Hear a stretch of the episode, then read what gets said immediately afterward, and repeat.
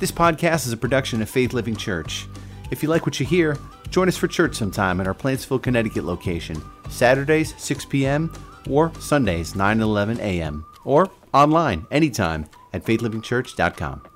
This is Palm Sunday. That's why you saw some palms laying around and all. And, you know, Palm Sunday was a day which Jesus, he marched into the city, and he actually came into the sheep gate.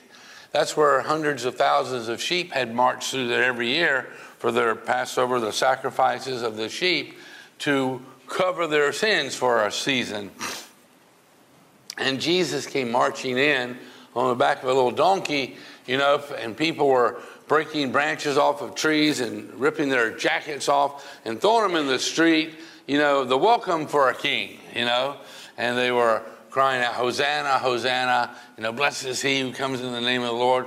It's amazing. It didn't take but just a very short few days before they were crying. The same people were crying out, crucify him, crucify him. You know, people can change their mind pretty quick, can't they? You know, but that was on Palm Sunday. But Jesus is awesome, and he is amazing that he chose to come here to this earth for one reason, and that was for you, for every one of you to come to wash your sins away, to forgive you, and to give you another chance, you know. Anyhow, what I want to talk about, I really want to talk about Jesus a good bit today, and I just wanted you to understand, you know, what Palm Sunday was. But let me tell you, the number one sermon, we learned this from the Apostle Paul, you know, the number one sermon, and this should be the heartbeat of every Bible school student, and every man and woman who wants to share their faith with someone else should be the heartbeat. Now, let's just read here, First Corinthians in the King James Bible, chapter 2, verse 1 and 2, and then we'll discuss it briefly. When I first came to you, dear brothers and sisters. And who was saying this? Paul. Paul was saying this, okay? I didn't use lofty words and impressive wisdom to tell you God's secret plan. For I decided that while I decided. He said, I decided. This was a decision that he had made, a wise decision. For I decided that while I was with you, I would forget everything. Everything. I'm going to forget it all. Forget all, everything. Except Jesus Christ, the one who was crucified. He said, when I come and I preach the gospel, there's lots of things that you can teach people. But if it don't have to do with Jesus Christ and him being crucified, you know, maybe entertaining, but it has to include Jesus Christ and him crucified. Why was Jesus crucified? For us. For one purpose, to wash our sins away. And I'd like to read it again out of the Amplified Bible, those first two verses, if we could. And when I came to you, brothers and sisters, proclaiming to you the testimony of God concerning salvation through Christ, I did not come with superiority of speech or of wisdom, no lofty words of eloquence or of philosophy, as a Greek orator might do. For I made the decision. I made a decision. To know nothing, that is, to forego. To forego, to sacrifice, if you would, to omit all this other stuff. To forego philosophical or theological discussions regarding inconsequential things and opinions, while among you, except Jesus Christ and him crucified, and the meaning of his redemptive substitutionary death and his resurrection. Paul said, I came to talk to you about Jesus Christ and him crucified. And why he was crucified? For your salvation, for your forgiveness. That's the bottom line. If a church doesn't teach that, they're missing the mark by a million miles. And Paul says, that's what I come. I forget everything else. I'm going to tell you about Jesus Christ and him crucified. Because that is what bought our salvation. Oh, and then to mention the next week, you know, the resurrection. You know, it's triumphant, the resurrection. So you probably see behind us here, what I really want to talk about is magnificent obsession. Magnificent obsession. Now, What is an obsession? I've got two definitions for obsession. And number one, it is having a total passion, if you would, for something to the point that nothing else matters. When you're obsessed, you know, nothing else matters. Second definition is the pursuit of an idea, a purpose, a goal that takes precedence over everything else, you know. Now we all, if we were to be honest, we have been obsessed with something. In our lifetime, we have been obsessed with something. Some folks actually suffer from what's called OCD, obsessive compulsive disorder, you know, in which a person experiences recurring disturbing thoughts and feels compelled to do certain behaviors again and again, consuming large amounts of time, causing anxiety, distress, interfering with their ability to function at work and in social activities. We understand that. But let us think about and focus today on a magnificent obsession. Magnificent obsession. It is not a disorder at all. A magnificent obsession, it brings divine order to everything in our lives. It goes beyond your common day-to-day obsession. To be magnificent, it's an idea, a purpose, an ambition of great beauty and worth. A magnificent obsession. And I'd like us to read Psalms 84, verse 1 and 2. How lovely is your dwelling place, O Lord Almighty. I long. I hunger, I thirst, I ache, I crave, I yearn, I desire, I covet is what this word long is talking about. I long. Yes, I faint with longing to enter the courts of the Lord. I faint with longing. Faint?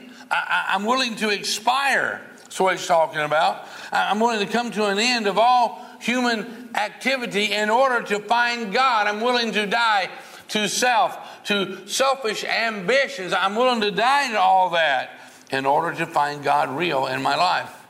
Question, is God really, genuinely real in your life? Is he real in your life?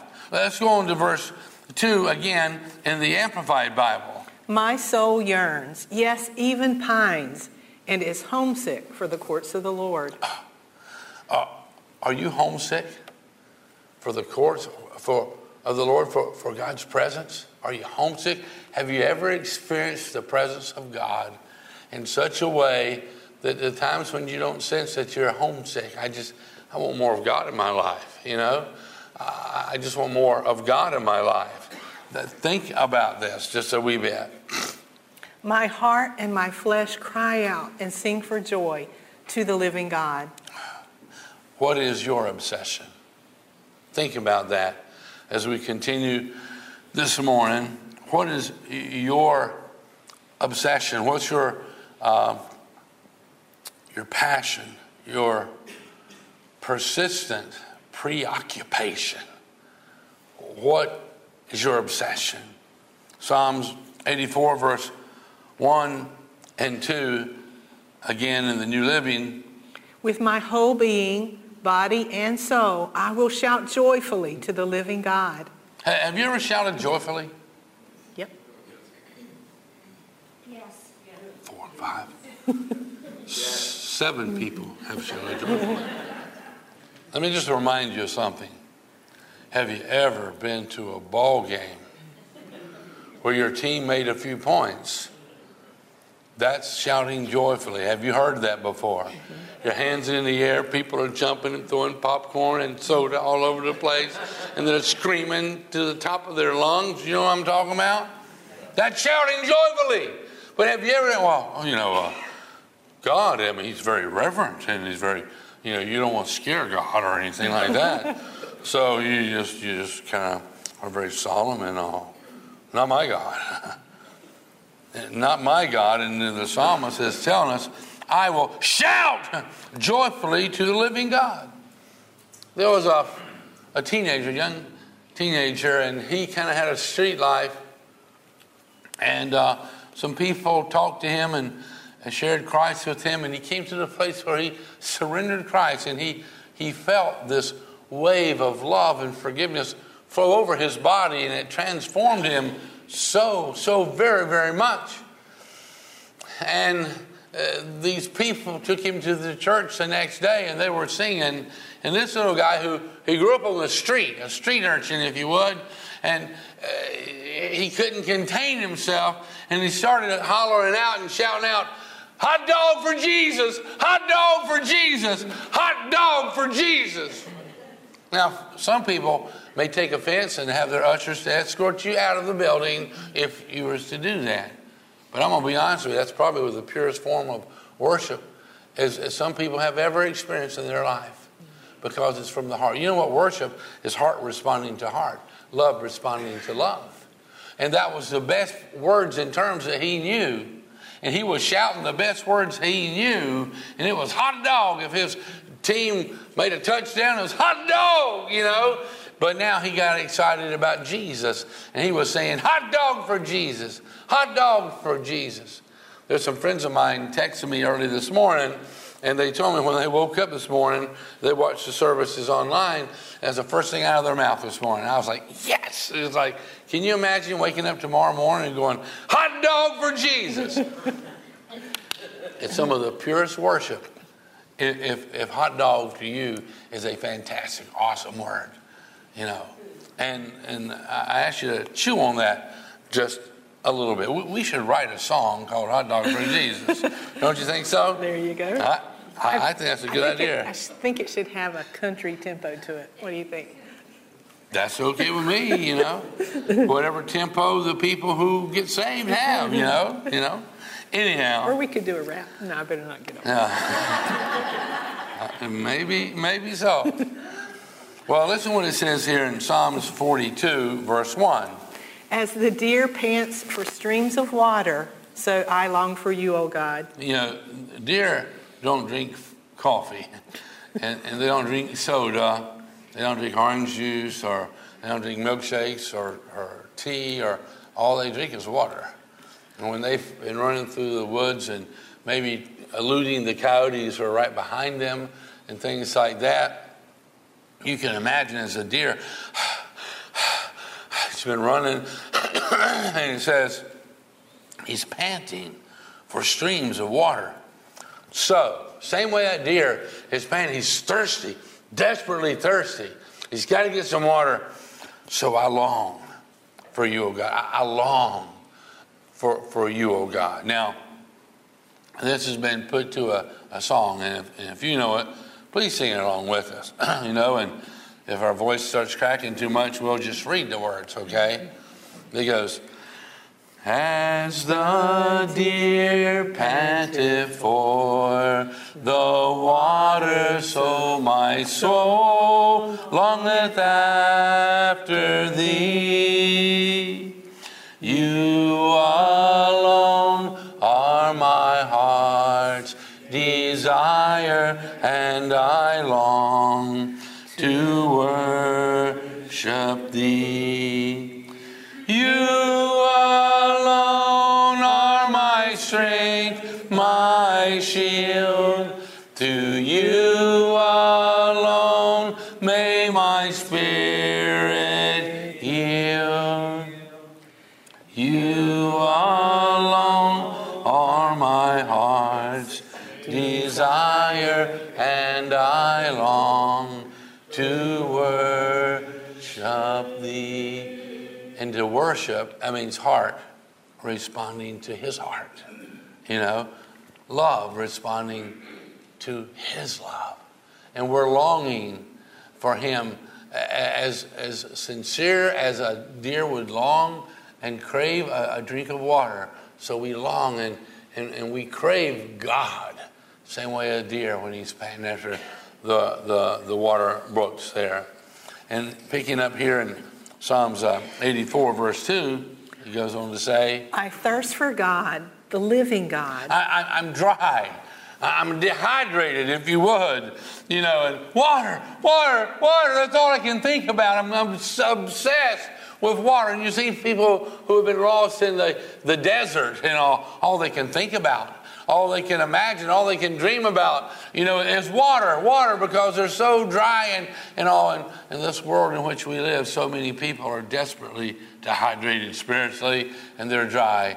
And only this relationship with Almighty God will really satisfy us. So again, let me ask you the question, you know, what's your obsession?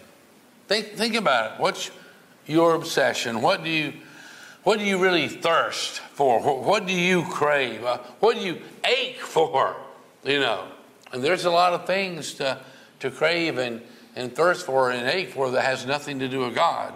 You know, there's a lot of people who obsess with a lot of other things.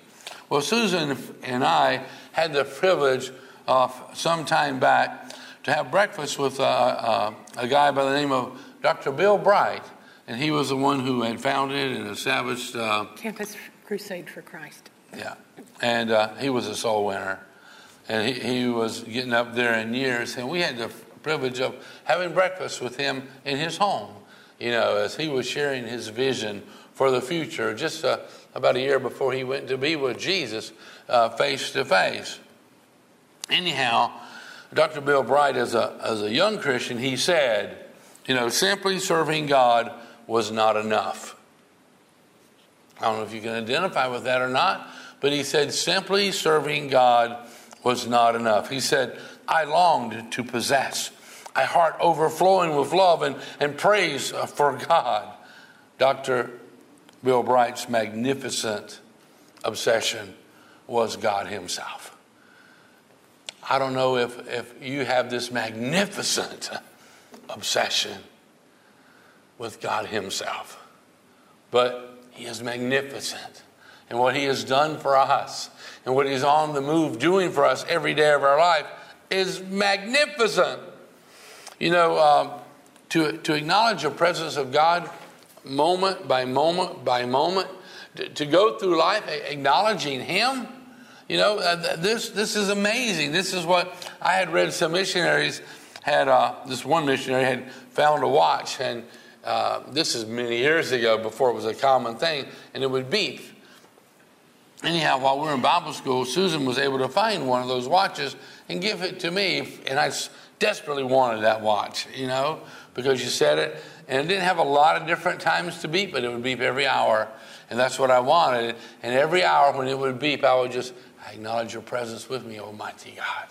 I acknowledge I'm not alone. You said you'd never leave me or forsake me. I just acknowledge his presence. And before you knew it, I didn't need to watch no more. I just became conscious of God being present with me. Changed my life forever. And you know what you can do? You can set your mindset. It's like, you know, every time in this modern day in which we live, every time you get a text, you know, you're like, before I respond to any text, I'm just going to acknowledge. I acknowledge you, Almighty God, that you're with me right now. Thank you. That's simple. And you become keenly aware of God with you 24/7. And maybe you can use a traffic light. You know, every time I see a traffic light, I just acknowledge the presence of God, you know. What is she going to do while you're sitting there waiting for that light to change? Anyhow, you know, every time you see maybe a stop sign, you know, every time your phone rings, you can train yourself. I'm just going to acknowledge, just a few seconds, I'm just going to acknowledge the presence of God with me. Listen to what it says here in Proverbs 3. You probably already know it. Verse 6. In all thy ways acknowledge him, and he shall direct thy paths. In all your ways acknowledge him, and he shall direct your path. And we surely need him to direct our path, don't we? Mm-hmm. We need guidance. We genuinely do. And it says, trust in the Lord with all your heart. Lean not on your own understanding. In all your ways, acknowledge him, and he shall direct your path. This is a good method to help us become awesomely aware of our magnificent, you know, our obsession. We're obsessed with God, with his goodness. Every good thing we have, on a daily basis, it all comes from the Almighty, the God. Psalm 143, verse 6 says, I reach out for you. I thirst for you as parched land thirsts for rain. I reach out. I reach out. That's what he's saying here. I reach out for you, and I'm thirsting for you the way parched land thirsts for rain. You think parched land thirsts for rain? Now, it's kind of hard to find parched land with all the rain we've had recently, isn't it? But I found some.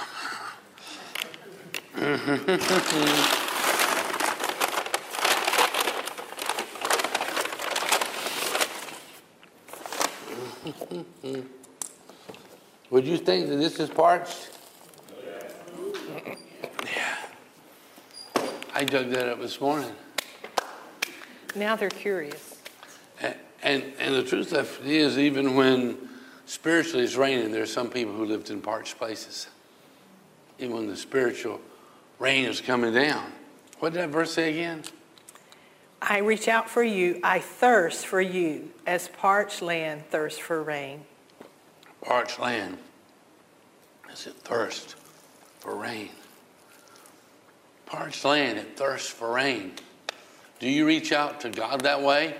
As if in there's areas of your life where you're just dry, you're hollow, you're empty, you're just not satisfied. Can you identify with parched land? It's just craving rain to come down on it, you know. Just craving that. Can you identify? Can you become, as the parched land is, obsessed? I've got that water. I've got to have more of God in my life. Is what he's talking about here in this particular verse. You know, worship is a choice. It is a choice that you and I make. And this choice is always with us. 100% of the time, this choice of worship is with us. We are...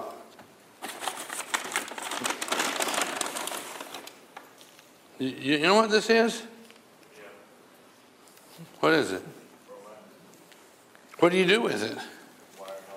You wire houses. Did you know that this building here is wired? It's wired for electricity. How many of y'all got electricity in your home? Almost everybody, although your hands aren't up. Some of you guys will send you some candles, okay? But this building is wired. It's wired for lights. It's actually wired for internet. You know, we're on the internet right now, speaking to people all across the world right in this moment. We're wired to do that. We're wired here for, what's that thing called that you can use your phone and? Wi-Fi. Wi-Fi and Bluetooth, and we're wired. But you understand this building is wired, and sometimes we have our cars and our trucks that are wired to tow a utility trailer or a camper or a boat. You know, the car's wired to do that. The same way this building, your home, is wired for electricity, for power to flow. You are wired. God wired you to worship. He wired you. Oh, what a shame it would be to have this building wired and we just use a couple little candles, and it's wired for everything, but we never use it. You are wired. I am wired. We are all wired for worship, you know. You think about this. We were wired. It's a choice that I must make, you know. I don't know if you have ever been to a rock concert or not. Have you ever been to a rock concert? Okay. I ain't ever been to one myself, you know. Nobody ever invited me to go to one, you know. Anyhow, as I understand, you got people standing around. They're singing and they're shouting. They're great expressions of worship at a rock concert. But to the wrong object. We may worship all kinds of secular, worldly kinds of things, right? You can do that. Wherever you give all your time, your energy, your resources, and your thought, that's what you worship, you know. But we're all wired to worship. but we may not worship God. We are going to worship something. Every one of us is going to worship something. We've been wired to worship, and we're going to worship something. It's not a situation if we worship, but it's a situation of what do we worship, you know. What are you reaching out to?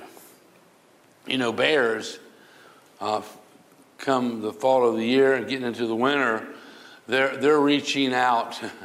They're wired. They're reaching out to hibernate. You know, and all the birds, you know, they're reaching toward the south. You know, they've been wired to go south in the winter time, so they stay warm and can find something to eat. And salmon, they're wired to reach upstream. They're wired that way. God created them that way, and you are wired to worship, and you will worship, and you do worship something. Where do you spend all your time? Your energy, your resources, if you would. I'd like us to read a passage, and I think you're going to discover in this passage the psalmist here, he was obsessed about something. And let's read Psalms 63, verse 1 through 8. Oh God, you are my God. I earnestly search for you. I'm sorry, I got ahead of you, didn't I? I earnestly search for you. My soul thirsts for you. Go ahead. No, it's your part. You read it. I like the way you read it. Let's start over again. That's all right. I'll teach you how to do that one day. Okay. Oh God, you are my God. I earnestly search for you. My soul thirsts for you. My whole body longs for you in this parched and weary land where there is no water. We are in a parched and weary land. There's a lot of dryness in the world in which we live, but God can be found. He surely can. I have seen you in your sanctuary and gazed upon your power and glory. Your unfailing love is better to me than life itself. Can you imagine the psalmist saying that? I think he's obsessed. He says, your unfailing love is better to me than life itself. Than life. He is obsessed with God, you know. His magnificent obsession. How I praise you. I will honor you as long as I live. And then throughout all eternity, I will honor you. Lifting up my hands to you in prayer. You satisfy me more than the richest of food. Wow. Are y'all going to have lunch today? Mm-hmm. What are we going to have for lunch today, you know? I don't know. We don't even think about it until after church is over with, you know? Where you want to take me. You just got to understand, through the whole pandemic, when other people was eating in their house, I took Susan out on a regular basis every week. They might have been out in our backyard, but that's good enough. Eating backpacking food. Hey. Squirrel, rabbit, some deer, sometimes. But he says here, you satisfy me more than the richest of foods. And imagine the rich foods that we have access to. I don't know if you've ever experienced your relationship with God where you was truly satisfied in your relationship with God more than you've ever been satisfied at a fantastic rich foods that was served to you. Anyhow, this is what the psalmist is saying. You satisfy me more than the richest of foods. I will praise you with songs of joy. Songs of joy. Sing ourselves into victory. The Bible talks about the joy of the Lord is our strength, and yet will I rejoice. You know, it tells us in Habakkuk there, and you can sing yourself into victory. You rejoice. You sing songs of joy, what he's talking about here. And let's pick up here in verse 6. I lie awake thinking of you, meditating on you through the night. Wow. You know what? Things sometimes keep you awake. And it can be almost like a nightmare. and it can just rob you of all your strength and energy. But when you say, you know what, I'm glad I couldn't sleep, you know, I'm glad I was awakened, and I was just thinking about what God's done, all the good things he's done for me, and what he has promised unto me, and I just chew on that and meditate upon his goodness, and you pray for your family and for your loved ones in times like that. He says, I lie awake, thinking of you, meditating on you through the night. I think how much you have helped me. And I'm going to tell you something. God has helped me. Could you give the similar kind of a testimony? Has God really genuinely helped you? Yes. He is awesome. He is wonderful. Fantastic. I'm telling you, just the truth of it. I sing for joy in the shadow of your protecting wings. Sing for joy. Hot dog for Jesus. Hot dog for Jesus. That's joy. Now, you may have some other words that you would use in rejoicing to Almighty God, but you remember that teenager, that was the best words he had. And if you don't have nothing better, use hot dog for Jesus. That will work, you know. I sing for joy in the shadow of your protecting wings. I follow close behind you. Your strong right hand holds me securely. Strong right hand. This psalm, I challenge you to read it again today. What chapter was it, dear? 63, Psalm 63. 1-8. This guy was very, very obsessive about his relationship with God, don't you think? This majestic, if you would, magnificent obsession that he had. You know, and we're not talking about OCD, obsessive compulsive disorder. We're talking about MO, you know, magnificent obsession with God himself. We pursue God because and only because he has first put an urge within us that spurs us to such a pursuit. You know, God put the urge inside of a bird to fly south, and God put the urge in a salmon to swim upstream. God put the urge in a bear to hibernate, and so forth and so on. And God put an urge in all of us to worship, and we must worship him. It says the impulse to pursue God originates with God, but the outworking of that impulse is on following hard after him, says A.W. Tozer. What are you obsessed with? You are obsessed with something, and you may be obsessed. Well, I'm not obsessed with anything, and you're obsessed with not being obsessed with anything, you know. You're obsessed with something. What are you obsessed with, you know? John 4:23 says, but the time is coming and is already here. Now, who's saying this? Jesus. Jesus says, the time is coming. It's actually already here. When true worshipers. Now, what's the opposite of a true worshiper?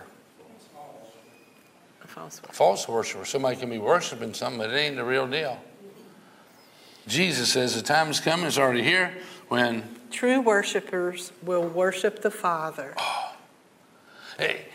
He didn't say the time is coming when true worshipers will worship the provider, will worship our Prince of Peace, will worship the banner. He didn't say the true worshipers will worship the healer or the shepherd or the righteous one or our ever-present God. But Jesus said the time is coming and it's already here when true worshipers will worship the Father. And then what does he say here in verse 23? In spirit and in truth. In reality, true worshipers will worship the Father. And if you look it up, if you're not convinced of this, look it up in your Bible and find this. It's in the New Testament where Jesus says, don't pray to me. Jesus says, you go to and pray to the Father and tell him I sent you. Use my credit card. You tell them, I sent you, but don't ask me for anything, Jesus says. In your Bible, Jesus says, don't ask me for anything, but ask the Father. The disciples said, Lord, teach us how to pray. You're praying all the time. And Jesus said, well, this is the way to pray. Our Father, which art in heaven, hallowed be thy name. Thy kingdom come, thy will be done on earth as it is in heaven. Give us this day our daily bread, and forgive us our trespasses, as we forgive those who trespass against us. Lead us not into temptation, but deliver us from evil. For thine is the kingdom, and the power, and the glory, forever and ever. Amen. Jesus taught his disciples. Well, teach us how to pray. And he said, you go to the Father and tell him I sent you. That's in your Bible. That's in your Bible. Now, there's a song, and I think this song is just... it's just awesome. It exposes the condition of someone's heart and what their heart had once been like. The song is written by Matt Redman, and it's called A Heart of Worship. And if you know it, well, you can sing it along as we try to. And if we can't, well, just start reading the words, because they're so powerful. They're profound. They really are. And the song starts off like this. When the music fades and all is stripped away, and I simply come longing just to bring something that's of worth that will bless your heart, I'll bring you more than a song. Wait a minute. It says, I'll bring you more than a song. You can sing songs and not worship. You can sing Christian songs and not worship. And you can be preoccupied. But he says, I'll bring you more than a song, for a song in itself is not what you have required. You searched much deeper within, through the way things appear. You're looking into my heart. I'm coming back to the heart of worship, and it's all about you. It's all about you, Jesus. And he is our magnificent obsession. I'm sorry, Lord, for the thing I've made it, when it's all about you. It's all about you, Jesus. Our magnificent obsession. King of endless worth. No one could express how much you deserve. Though I'm weak and poor, all I have is yours. Every single breath, I'll bring you more than a song, for a song in itself is not what you have required. You search much deeper within, through the way things appear. You're looking into my heart. I'm coming back to the heart of worship. And it's all about you. It's all about you, Jesus. And you got to recognize he is our magnificent obsession. He's worth it all, you know. I'm sorry, Lord, for the thing I've made it. When it's all about you, it's all about you, Jesus. And see, songs can become a performance. You know, songs can be entertaining, and songs can be a pastime. But there's a difference. And here's a guy who did sing for a living, and he says, I'm sorry for the thing that I made all my songs and the way that I sang. I'm sorry, Lord, for the thing I've made it, when it's really all about you. It's all about you, Jesus, our magnificent obsession. Let's go on to Matthew chapter 15, verse 7. You hypocrites. And now who's talking here? Jesus is talking. Go ahead. You hypocrites. Isaiah was prophesying about you when he said, these people honor me with their lips. With their lips. They honor God with their lips. The same way, if you are a musician, you can honor God with your fingertips, you know, and that can be fantastic. But he's talking to a certain group of people, and he says, these people honor me with their lips, but their hearts are far away. They're not obsessed with God. He is not their magnificent obsession, you know. Their worship is a farce. It is a farce. a performance, a sham. Their worship is a circus, you know. Their worship, he says, is a farce. For they replace God's commands with their own man-made teachings. John 4:23 says, the Father is looking for anyone who will worship him that way. Which way? And we didn't read the whole verse there. You remember what the whole verse says there? It says the Father is searching for those who will worship him in spirit. And in truth. And then it goes on to say, the Father is looking for anyone. He's looking for you. Who will worship him that way. In spirit and in truth.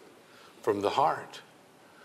God is looking right now because you've been wired to worship.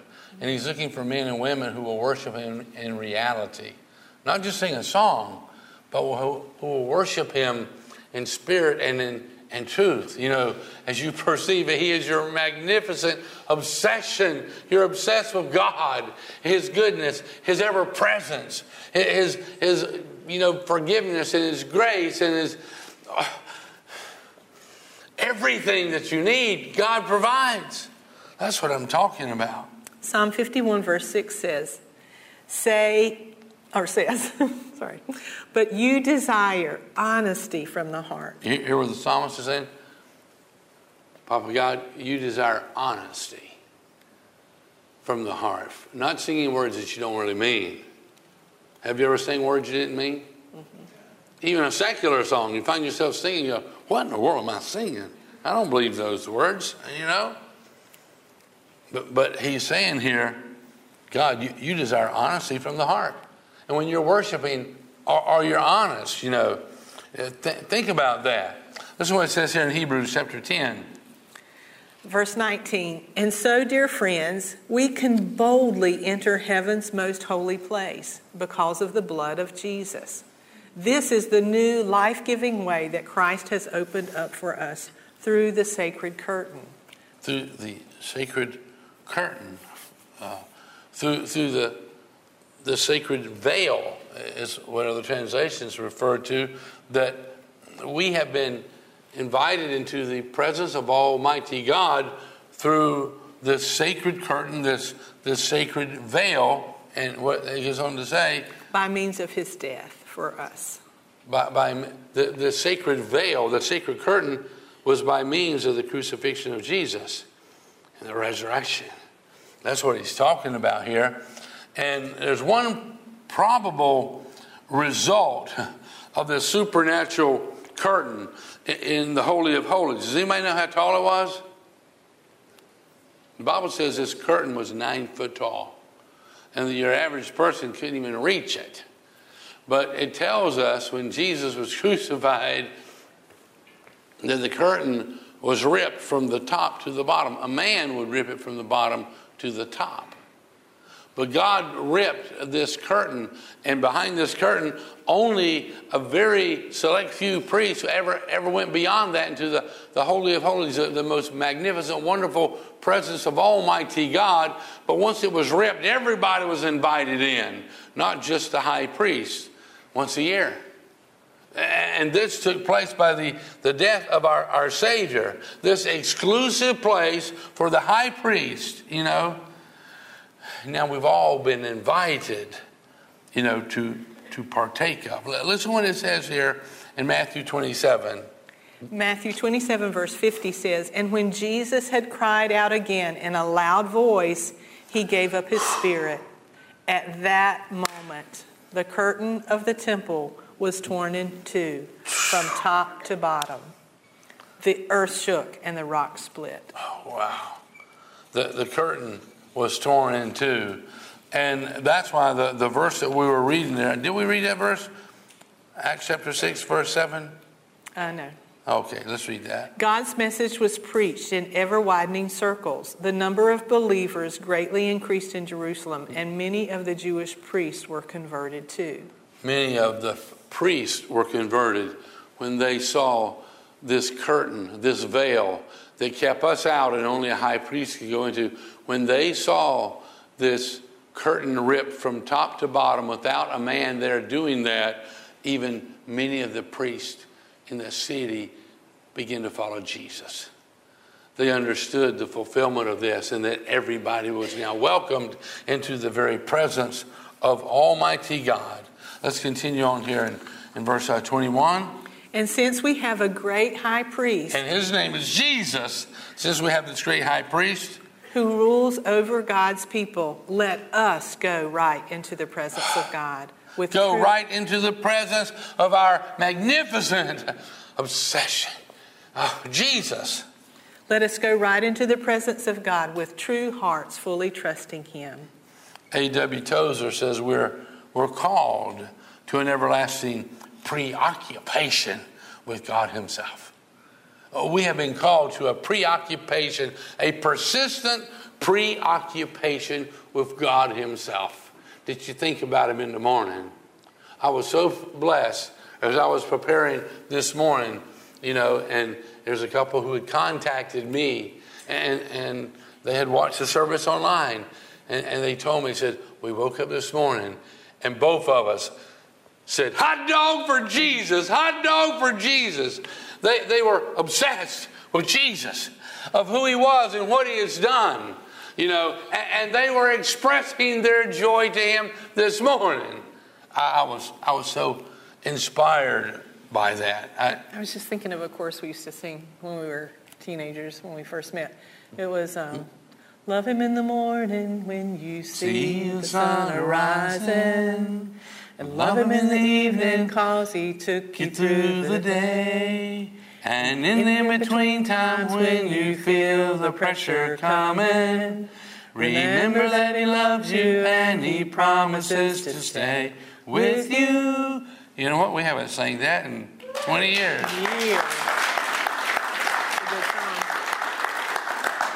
People who was here last night, they didn't get that. That's special.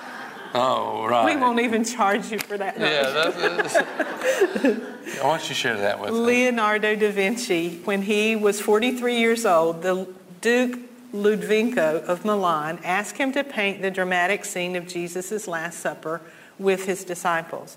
Working slowly and giving meticulous care to details, he spent 3 years on the assignment. 3 years to make this painting of all the disciples. Was that something? He grouped the disciples into threes, two groups on either side of the central figure of Christ. Christ's arms are outstretched.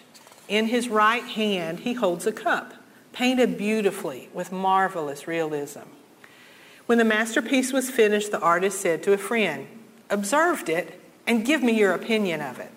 "It's wonderful," exclaimed the friend. "The cup is so real, I cannot divert my eyes from it." Immediately, Leonardo took a brush and drew it across the sparkling cup. He exclaimed as he did so, "Nothing shall detract from the figure of Christ." This fantastic, wonderful, amazing artist. And he has spent so much time painting this cup. And it didn't take him but a second to decide. He dipped his brush in paint and he just blotted out the cup. He said, "You're looking at the wrong thing. Look at Christ who holds the cup." And sometimes we get ourselves focusing on things that really should not be our focal point, because it's empty and it's hollow in comparison to our magnificent obsession, which is Jesus Christ. Exodus chapter 20 says, "Then God instructed the people as follows, 'I am the Lord your God, who rescued you from the slavery in Egypt. Do not worship any other gods besides me.'" Don't worship anything. And you can make anything a god. You can worship money. You can worship a car. You can worship a relationship. You can worship a hobby. You can worship anything wherever you invest all your time, your energy, your monies, and you're obsessed with that. And the Lord says, don't worship any other gods beside me. Exodus chapter 34, verse 14 says, "You must worship no other gods, but only the Lord, for he is a God who is passionate about his relationship with you." God's jealous over you. He loves you. He's crazy about you. First John 5:21 says, "Dear children, keep away from anything that might take God's place in your hearts."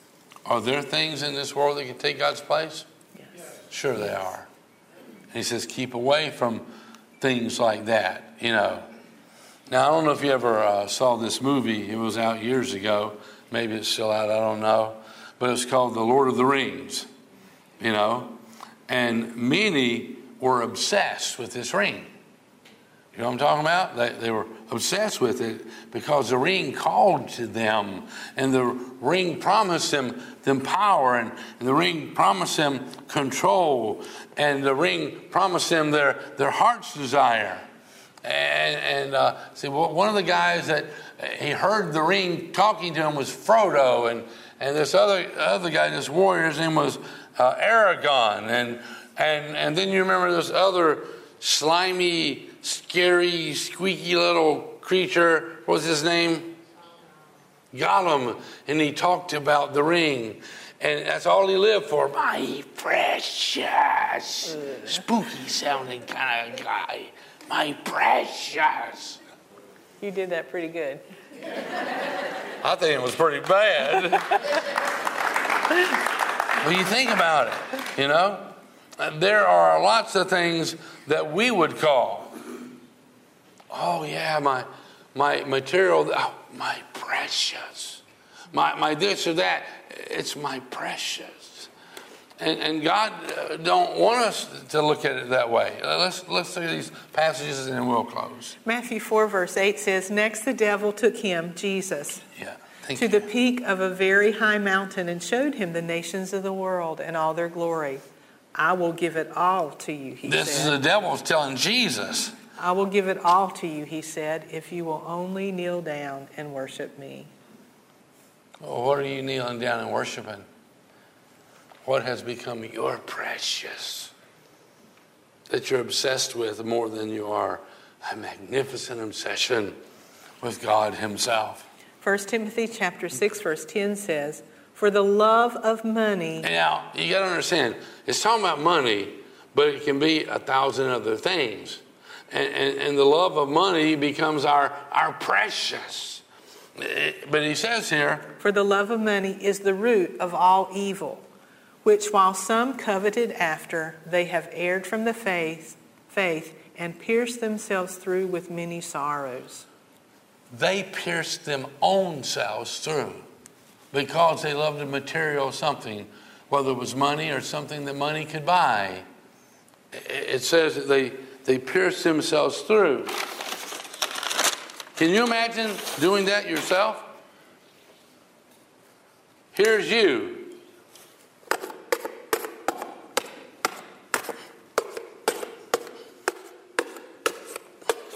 Can you imagine doing this to yourself?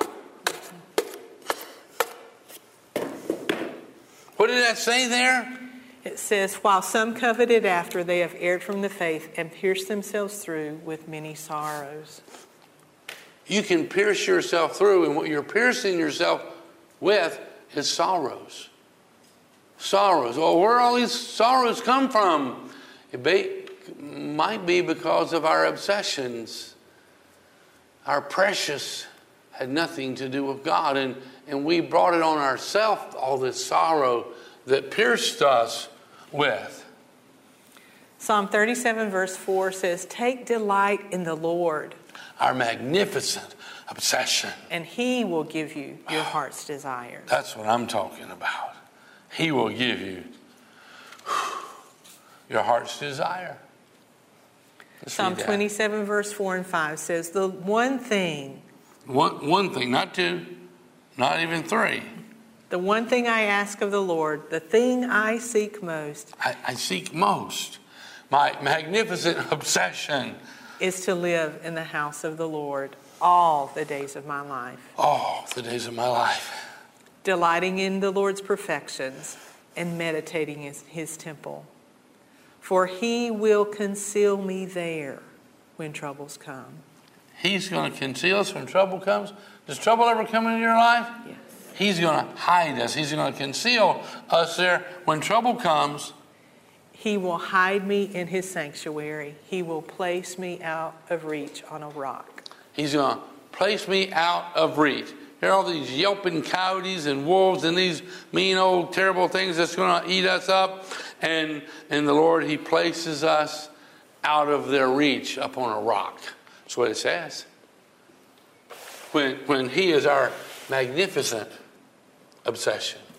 Well, what we want to do right now, I just want to ask you to join me in reaffirming our faith in Christ.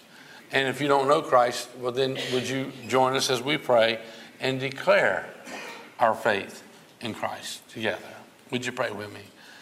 Heavenly Father, I believe that you love me. I believe that you love me. And that's why you sent your son Jesus. And that's why you sent your son Jesus. I believe he willingly gave his life. I believe he willingly gave his life. For me.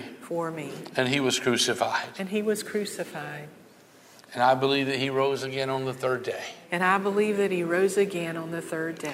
open up my heart. And I welcome Jesus. Into every area of my life. As my Savior. As my Lord. As my King. As my magnificent obsession.